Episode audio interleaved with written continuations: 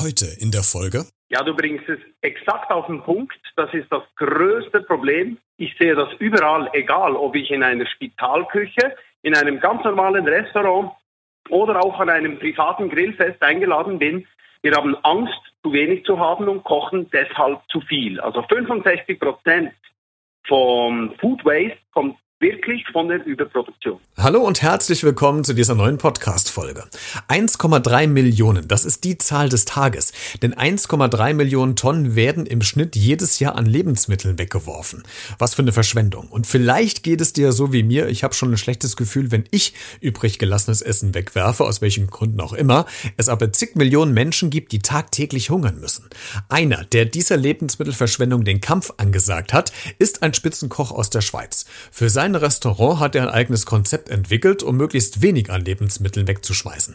Mit ihm spreche ich heute über sein Konzept und über einen ziemlich einfachen Trick, wie wir für die nächste Feier genau planen können, wie viel Essen man eigentlich benötigt, ohne nachher einiges entsorgen zu müssen. Und dieser Trick ist so simpel und so gut. Legen wir los. Beredet. Der Talk mit Christian Becker. Heute zu Gast. Ich bin Mirko Burri, ich lebe in der Schweiz und führe das erste Anti-Food Waste Restaurant hier in Bern und kümmere mich seit sechs Jahren um die Reduktion von Lebensmittelabfällen. Und Mirko, was mich natürlich brennend interessiert, wann hast du denn das letzte Mal Lebensmittel weggeschmissen und warum? Uh, wenn ich ganz, ganz ehrlich bin, habe ich gestern Lebensmittel weggeworfen. Wir hatten eine Hochzeit und das Thema ist eines der heikelsten Themen, die es überhaupt gibt weil an einer Hochzeit darf man nie zu wenig haben. Stell dir vor, das Brautpaar kommt ans Buffet und wir haben zu wenig zu essen. Deshalb wird ein bisschen mehr geplant und wir haben schon Blattsalat angerührt mit Soße und den Rest musste ich dann leider wegwerfen. Okay, ärgerlich, aber musste in dem Fall sein. Ich frage ja deswegen, weil du ja auch ein äh, Restaurant hast mit einem ganz äh, besonderen Konzept, was es, glaube ich, hier in Deutschland, ich habe es jedenfalls noch nicht gesehen, ähm, besonders ist. Erklär uns doch mal ganz kurz, was dein Konzept deines Restaurants ist. In meinem Restaurant ist der Grundbaustein ist, dass wir äh, mit 46 Maßnahmen insgesamt, das klingt kompliziert, ist aber ziemlich einfach, also mit äh, vielen Maßnahmen, die wir definiert haben, versuchen so wenig Lebensmittelabfälle zu produzieren wie nur möglich.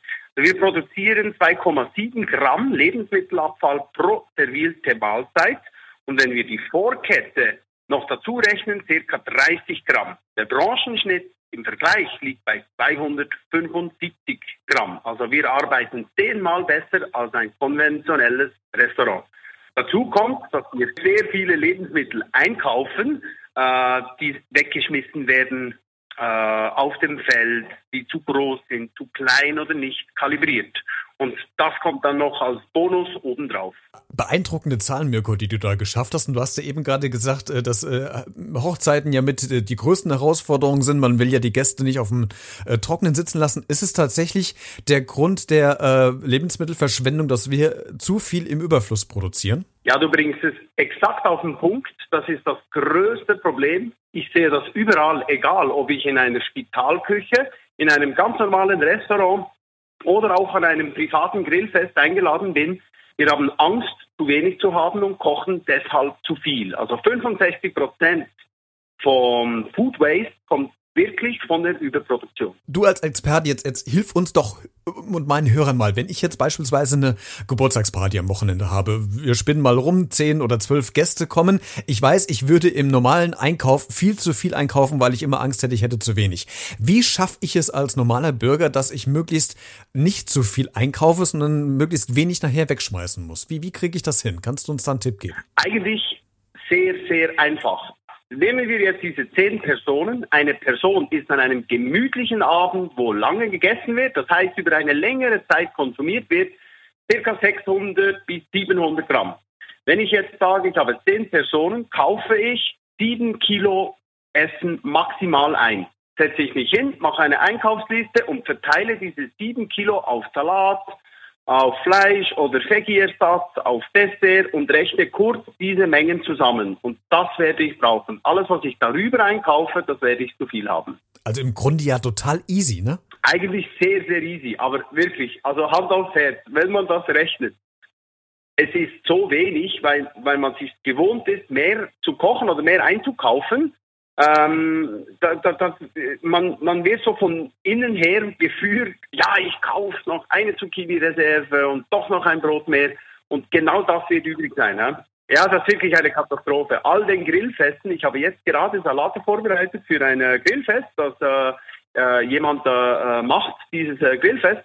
Und du willst ja von jedem Salat soll es genug haben für jeden. Und ich denke auch da ist der Anspruch, muss das wirklich in Zukunft noch sein, dass der letzte abends um 10 wirklich noch alle zehn Salate zur Auswahl hat? Muss das sein? Oder darf nicht ein Salat mal ausgehen? Das ist die Frage der Zukunft. Ja? Und eine absolut berechtigte und interessante Frage.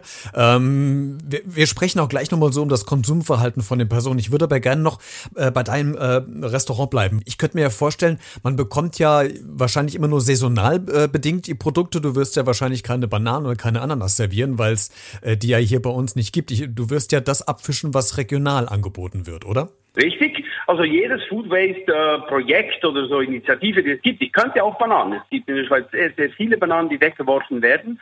Aber da ich mich wirklich bediene aus den Überschüssen der regional, ich versuche wirklich regionale Kreisläufe zu schließen, ein interessanter Gesprächspartner für den Bauern nebenan zu sein, der sagt, hey, ich habe so viele Kartoffeln dieses Jahr wieder. Das sind so viele Kartoffeln. Wir hatten eines der besten Kartoffeljahre jetzt. 24 Prozent mehr Ertrag als in den Jahren zuvor.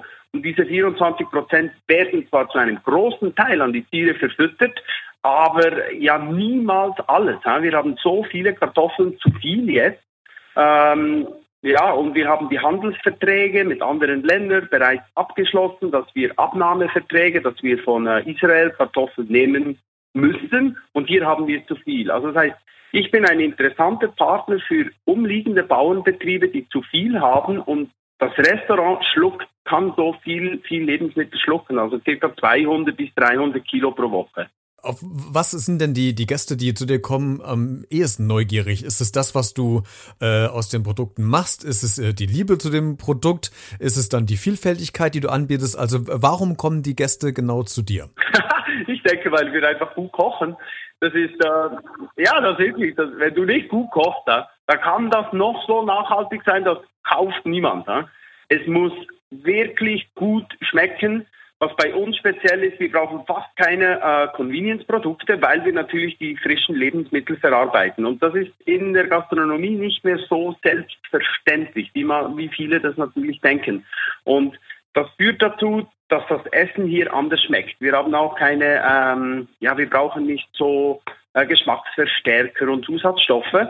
Und so haben wir eine ziemlich natürliche Küche. Ich denke, den Mix zwischen gut abgeschmeckter, bodenständiger, natürlicher Küche, das, das zieht meine Gäste an. Das Food, das Food, also, dass ich aus Food Waste koche, das ist so wie ein Plus obendrauf, aber wäre niemals ein Entscheidungsgrund, zu mir ins Restaurant zu kommen, wenn das nicht schmecken würde. Ja. Jetzt kann ich mir vorstellen, Mirko, dass du, du bist ja ein sehr gewissenhafter äh, Koch, du hast äh, ganz viel Expertise. Ähm, wenn ich jetzt ähm, mit, mit Gemüse umgehe zum Beispiel, da habe ich ja immer wieder äh, Abfälle. Ähm, kann ich denn aus diesen Abfällen ja auch noch irgendwas machen? Oder ist das wirklich was, was weggeschmissen wird? Oder kann ich selbst daraus noch was machen? Weil ich habe mal gehört, gehört, dass ganz viele äh, Profiköche äh, das einfach nochmal äh, zerkochen und daraus dann quasi so ein, äh, eine, einen Grundsatz für einen Fond machen, für einen Gemüsefond oder so. Wie, wie machst du das mit, mit Abfällen eigentlich, die entstehen? Ja, die Abfälle, das ist ein großes Thema, ist einfacher in der, äh, in der Gastronomie oder wenn man für mehrere Leute kocht. Du hast den Gemüsefond angesprochen. Das ist zu Hause extrem mühsam. Heute machst du ein paar Karotten, hast du Karottenschalen, morgen hast du Zwiebelschalen, aber du brauchst für den Gemüsefond Karotten, Sellerie und äh, Zwiebel, du brauchst alle drei oder alle vier. Und das hast du zu Hause nicht immer äh, in diesen Mengen zur Verfügung und das wird extrem mühsam. Ich, ich, ja, ich muss dazu wirklich auch sagen, wenn wir die Gemüseschale, klar sind dort Vitamine drin, es ist auch Bestandteil vom Essen, aber ich denke, es sollte nicht das Augenmerk sein. Es sind, weil niemand ernährt sich von der, Zwie von der Zwiebelschale oder von der Sellerieschale. Es sind, wir haben größere Probleme als die Schalen. Aber klar, für fortgeschrittene Food Waste, Food Saver, äh, die können zum Beispiel die Karottenschale, ich trockne die, ich nutze die Restwärme vom Ofen, mache die auf dem Blech, trockne die, werden dann fein gemixt zu einem Pulver und das mische ich unter Salz. Und so habe ich dann ein Gemüsesalz. Und dieses Gemüsesalz, das verwende ich dann zum Würzen. Finde ich effektiver, als wenn ich das auskoche und dann nehme ich ja das aus dem Sud raus und dann habe ich ja wieder Abfall. Also ich möchte gar nichts in der Tonne, gar nichts in der Tonne haben, auch wenn ich Geschmacksstoffe entziehe. Ich möchte es wirklich brauchen, deshalb trockne ich das. Und bei mir gibt es dann auch im Restaurant auf den Tischen gibt es dieses Gemüsesalz zum Nachwürzen, wenn jemand noch ein bisschen mehr Salz haben möchte. Und so habe ich einen Mehrwert geschaffen für den Gast. Die sagen, oh cool, der wurde hat noch ein Gemüsesalz, das ist schön. Und die kaufen das dann im Laden noch und bringen das äh, als Geschenk das, äh, vorbei, wenn sie zu Besuch gehen. Und so haben wir einen Mehrwert geschaffen und das macht Spaß für jeden, so äh, zum Beispiel die Zahlen zu verbrauchen. Tolle Idee, super. Ähm, Mirko, saisonal bedingte Lebensmittel, kannst du uns vielleicht so einen kleinen Ausblick geben, was im Winter oder im Herbst, Winter diesen Jahres bei dir so angesagt wird? Hast du dir schon Ideen gemacht, was du kochen wirst oder was so dein Highlight wird? Uh, das ist immer äh, ziemlich äh, kurzfristig, was aber jedes Jahr kommt, ist der Kürbis. Ich habe jetzt gerade die ersten Kürbisse gekriegt äh, muss aber ehrlich dazu sagen, ich hänge noch extrem am Sommergemüse jetzt, weil der Winter so lang ist, würde ich jedem empfehlen, hey, genießt die Zucchetti, Auberginen und Peperoni so lange wie es nur geht. Vor allem jetzt, wo so schöne warme Tage noch sind und sich der Sommer immer länger hinzieht. Ne? Also das wirklich genießen, nicht zu früh jetzt in diese Herbst, in diese Sauerkraut, Rotkohl, Kürbisgeschichten einzusteigen, weil das wird uns dann noch bis März, April begleiten. Ne? Und das wird oft, denke ich, eine saisonale Küche zelebriert, so lange wie möglich, sehr oft die gleichen Lebensmittel und die Jahreszeiten geben dem Essen dann die Vielfalt. Ich weiß nicht, also das, ja, versteht man das? Also wenn ich Spargel habe, dann esse ich Spargel bis zum Umfallen, weil ich weiß, ich esse die Spargel nur ein ja, ein, zwei Monate im Jahr und dann ist fertig. Ja? Und ich freue mich dann schon riesig auf die ersten Spargel und nehme so einen richtigen, äh, einen Atemzug von den ersten Spargeln ein Jahr später. Und das ist die Vielfalt bei mir in der Küche. Anstehen tut jetzt, also ich habe den ersten Rotkohl jetzt eingelegt. Ich habe den äh, geschreddert heute und eingelegt. Das werde ich dann ansetzen für die nächsten Wochen. Kürbis habe ich jetzt äh, viel Püree gemacht. Ähm, ich freue mich. Ein Highlight ist die Süßkartoffel. Eines der gesündesten Gemüse äh, der Welt wird in der Schweiz jetzt seit acht, zehn Jahren angebaut, auch in Deutschland. Also da freue ich mich unwahrscheinlich auf die Süßkartoffeln. Und äh, ja, auf die Pastinaken und Karotten noch nicht so, weil äh, das ist immer viel zum Rüsten und äh, ja, das, das, kann ich immer nicht mehr sehen Ende, Ende März. Äh, da freue ich mich noch nicht, aber auf den Kürbis, da freue ich mich richtig. Ich habe natürlich auch in, in, Vorbereitung dieses Gesprächs ein bisschen recherchiert und äh, guckt, wer, wer du bist, was du für Lebenslauf hast. Und was mich halt äh, so gewundert hat, es gab ja wohl irgendwann mal einen Moment äh, in deinem Leben, wo du eigentlich, du kommst ja aus der Spitzengastronomie, äh, quasi ja da die, ich sag's mal so überspitzt, die Segel gestrichen hast und hast dich dann diesem Thema Food Waste ähm, angenommen. Was war denn da der, der ausschlaggebende Punkt, warum du da angefangen angefangen hast? Die meisten Leute denken, uh, der hat das so schlimme Erfahrungen gemacht in der Gastronomie und dann hat es ihm abge also abgestellt und er musste, musste da raus und so. Ist überhaupt nicht der Fall. Ich habe wirklich in all den Jahren der auch in der Spitzengastronomie gibt es sehr gute Beispiele. Man kann sehr, sehr gut kochen, auch ohne Abfall zu produzieren. Wirklich kein Problem. Das hängt vom Betrieb ab. Das bedeutet nicht Spitzengastronomie gleich viel Abfall. Tatsächlich war es ein Dokumentarfilm von äh, Valentin Thurn, äh, Taste the Waste. Und den habe ich gesehen und ich weiß nicht, ob du das kennst. Du sitzt auf deinem Fernsehsessel, schaust dir so eine Doku an und du denkst, oh mein Gott, da läuft alles schief in der Welt. Und du wirst so mit einem flauen Gefühl in der Magengegend äh, sitzen gelassen. Und dann kommt so der Abspann, der Name und der Alltag kommt langsam wieder und alles ist, wie es vorher war. Und das ist bei mir nach dieser Doku nicht passiert. Ich habe mit Freunden gesprochen, ich habe mich mit, äh, mit der Familie unterhalten, habe gesagt, hey, ich bin Koch, ich arbeite jeden Tag so viele Stunden mit Lebensmitteln. Wenn ich die nächsten 20 Jahre mich um dieses Thema kümmern würde, könnte ich ganz, ganz viel verändern, weil ich ja so nahe an diesem Thema bin. Und das war der Anstoß. Was mich noch interessiert, Mirko, zum, äh, fast zum Schluss des Gespräches, ähm, Lebensmittelverschwendung, das ist ja generell ein großes Thema. Ähm, aber hast du als Koch und als äh, Restaurantbesitzer ähm, vielleicht auch die Erfahrung gemacht, dass gerade jetzt zu Corona-Zeiten die, die Konsumenten Lebensmittel gegenüber anders äh, stehen als noch vor Corona-Zeiten? Weil ich weiß, ich weiß nicht, wie es bei euch in der Schweiz war, aber wir hatten ja hier diesen großen Lockdown. Man war sehr eingeschnitten, eingeschränkt, was das Einkaufen auch betrifft. Man musste schon gut planen. Ähm, hast du da vielleicht vielleicht irgendeine Veränderung bei den Konsumenten mitbekommen, dass man den Lebensmitteln gegenüber vielleicht doch äh, achtsamer geworden ist? Gibt es da vielleicht eine Einschätzung von dir? Das hat man gespürt. Und die Leute haben ja gehamstert, was das Zeug hält. Die haben sich eingedeckt mit Lebensmitteln, da könnte man also wirklich, also, also unwahrscheinlich. Ich weiß nicht, ob das bei euch auch so war. Alle Bauernläden wurden komplett leergeräumt, sogar der kleine Bioladen, sehr viel lokale Bauern äh, wurden wirklich leer gekauft, war unglaublich. Man hatte sogar zu wenig. In der Schweiz mussten wir sogar sehr viele Kartoffeln importieren, weil es so viel konsumiert wurde. Aber man kennt, ja, man kennt die Zahlen, wie viel im Durchschnitt eigentlich die Bevölkerung braucht. Und wir brauchen nicht plötzlich, nur weil ein Lockdown ist, doppelt so viele Kartoffeln. Das ist unmöglich. Das ist unmöglich. Und, und da werde ich dann schon stutzig. Ich denke, da haben sich sehr, sehr viele Leute übernommen und zu viel eingekauft. Und weil sie halt oft auch außer Haus konsumieren und ins Restaurant gehen, hat man gemerkt, dass viele nicht mehr so gut sind im Kochen oder ja, die Berechnungen dann nicht so im Kopf Aschur hatten. Ich denke, da wurde viel weggeschmissen, weil einfach wirklich gehamstert wurde aus Angst.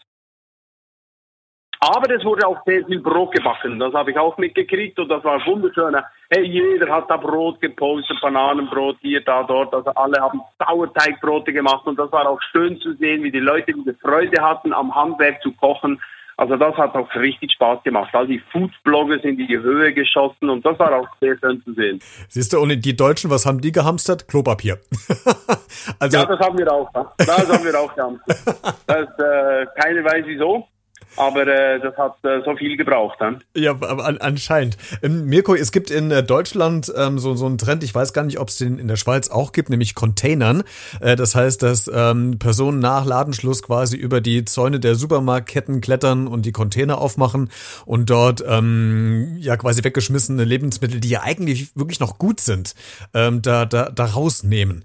Ähm, du als äh, Fast-Food-Experte, ähm, wie stehst du diesem Trend irgendwie gegenüber? Also soll das, das deiner Meinung nach legalisiert werden, also dass man wirklich sagt, kommt, bevor wir es wegschmeißen, verschenken wir es lieber oder sagst du, das wird schon seinen Grund haben?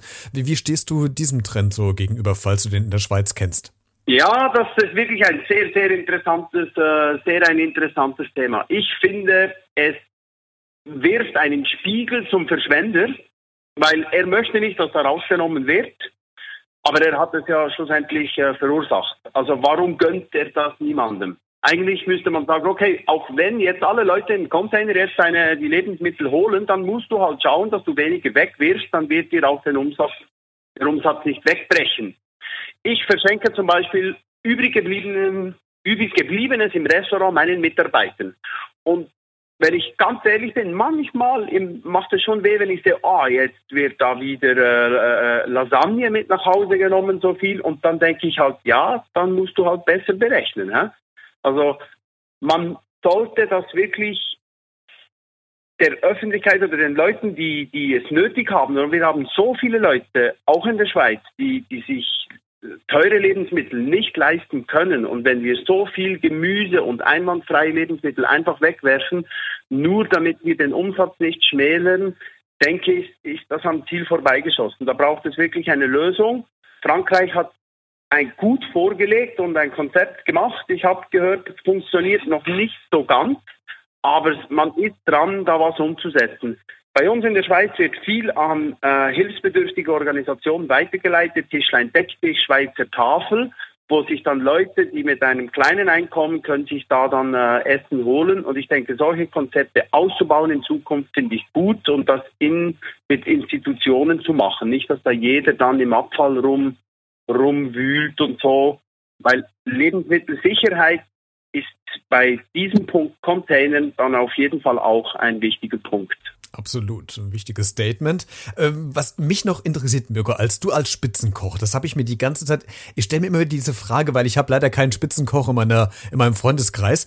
Wenn du irgendwo bei Freunden zum Essen eingeladen wirst, oder wirst du als Spitzenkoch gar nicht mal eingeladen, weil man Angst hat, äh, dass du dieses Essen bewertest, kannst du eigentlich da so unvoreingenommen irgendwo essen gehen oder schaltet sich automatisch immer so ein Hebel im Kopf um, der sagt, ah, oh, die Soße hätte ich noch ein bisschen besser abgewürzt oder das Fleisch hätte noch ein bisschen drauf bleiben können? Oder kannst du das voneinander trennt. Das würde mich mal echt interessieren. Ja, das ist wirklich so, wie du sagst. Man wird weniger eingeladen, leider. Leider, leider. Ja, wirklich so. das spürt man schon. Oh Weil, ja, die Leute haben Respekt, die haben Angst und jetzt noch mit mit der Thematik seit sechs Jahren mit Food Waste haben dann alle entschuldigen sich dann, warum zu viel und hier und da, aber es gibt gute Diskussionen. Ähm, gefährlich wird beim Grill. Ich werde nie zum Grillen eingeladen, dann geht das fünf Minuten und ich stehe dort am Grill, weil jeder Angst hat, die Zange in die Hand zu nehmen. also, ja, Unsicherheit ist wirklich unwahrscheinlich. Dann äh, wird sogar gefragt, wann, wann das Plätzchen gedreht werden muss und solche Geschichten. Dann denke ich, meine Güte, es ist, es ist, ja, es ist, äh, es ist wirklich nur äh, eine Scheibe Toast oder so, da kannst du nichts falsch. ich, ich bewerte nicht. Ich denke, das ist, geht vielen Köchen so, die wir essen auch sehr viel äh, ganz normal, also Personalessen. Äh, wir sind da nicht anspruchsvoll. Äh, klar, wenn ein Braten komplett vertrocknet ist, 200 Grad im Ofen stundenlang, da würde ich auch meinem besten Freund sagen, er soll den Ofen ein bisschen runterdrehen. Aber sonst sind wir, sind wir da, können wir das sehr, sehr gut trennen. Und ich, also ich auf jeden Fall kann das sehr gut trennen und ich genieße das Zusammensein mit Freunden und das Teilen äh, viel, viel mehr, als äh, wie das jetzt gekocht wurde. Okay, also kann man beruhigt sein, wenn man einen Spitzenkoch im Freundeskreis hat, den darf man dann ruhig einladen. Mirko, letzte Frage. Wenn du dir eine Location oder irgendeine berühmte Persönlichkeit aussuchen könntest, für wen oder wo würdest du gerne mal kochen? Uh, schwierig. Das weiß ich gar nicht. Habe ich gar nicht. Ich konnte schon für so viele berühmte und einflussreiche Leute kochen. Ähm, die müssen nicht berühmt sein. Ich denke, jeder Gast, der Freude hat am Essen und man das wie teilen kann und die sogar noch versteht. Ich denke, ich, ich habe aufgehört mit der Spitzenküche, weil ich oft den Aufwand nicht als wertgeschätzt empfunden habe. Dass man so viel Zeit in der Küche steht und so viel Mühe gibt und, und das gar nicht verstanden oder gesehen wird, der Aufwand, der dahinter steckt. Und ich denke, ein Gast, egal ob der berühmt ist oder nicht, der Freude hat am Essen und versteht und das Gericht versteht, das, das ist mein Lieblingsgast. egal was, was er ist. Wunderbar, das ist schon ein perfektes Schlusswort. Mirko, ich danke dir äh, sehr, dass du uns heute so einen kleinen Einblick gegeben hast in äh, dein Food Waste äh, Restaurant in, in der Schweiz. Äh, dir weiterhin äh, viel Erfolg und ja, noch weitere Ambitionen, dass du noch weniger wegschmeißen musst, als du jetzt es eh schon tust. Ich gebe mir richtig Mühe. Danke dir vielmals und ich wünsche euch einen wunderschönen Tag oder Nacht oder Abend. Ja, je nachdem, wann du diese Folge jetzt quasi hörst. Wenn du noch etwas zum Thema Lebensmittelverschwendung loswerden willst, dann melde dich doch gerne bei mir. Alle Kontaktmöglichkeiten findest du in dieser Podcast-Folgenbeschreibung. Da findest du auch Hinweise, wie du diesen Podcast-Talk unterstützen möchtest oder kannst, wenn du willst. Und ansonsten höre doch auch gern mal in die Folge Nummer 26 rein. Da spreche ich mit dem ehemaligen Kandidaten der Kochshow The Taste, Malte Krückemeier, über seine Küche, der Weg hin zum Profi-Hobbykoch und er erzählt uns in ein paar paar äh, Insider-Stories mal, wie es so hinter den Kulissen der äh, Show The Taste eigentlich abläuft. Sehr spannend, wie ich finde. In diesem Sinne, bis nächste Woche und bleibt neugierig.